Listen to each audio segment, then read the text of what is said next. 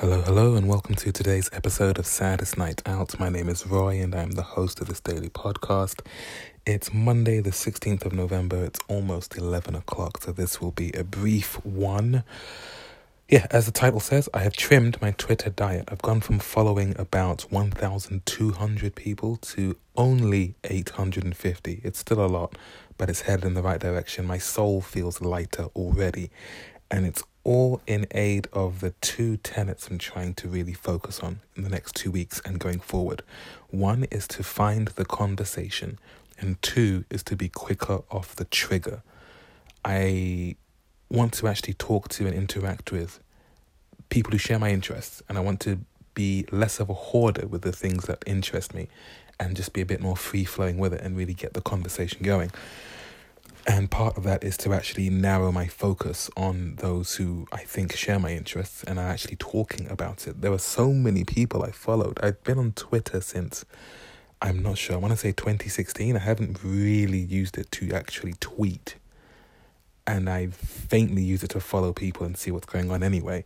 But I had a whole bunch of record labels and celebrities and bands and people who rarely really use the platform except to say stuff that I could find out about elsewhere. So I want to actually use it to find the people who are really talking and become one of those people as well.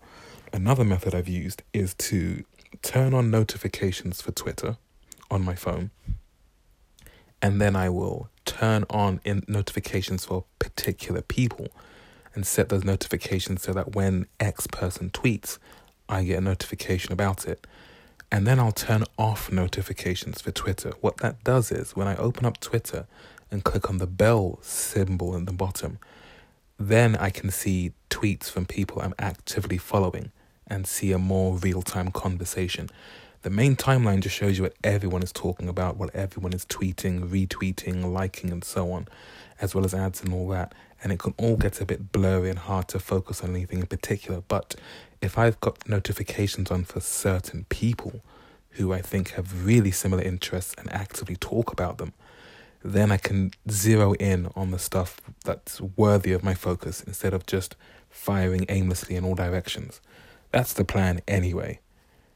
And as well as that, I once upon a time in the early stages of this podcast, I would share original music, particularly music that was a work in progress, just me again, trying to break the procrastination cycle by sharing what I'm working on in an attempt to get me to really want to finish what I'm working on so that I can share the finished product. And I think I'll bring that back. Anything to aid me to do with my music what I'm trying to do with this podcast, which is just make it a daily, regular thing and use it to work towards a goal so that's that's where my head's at right now. And also, yeah, I'm trying not to make this another 20 minute episode because it's quite late.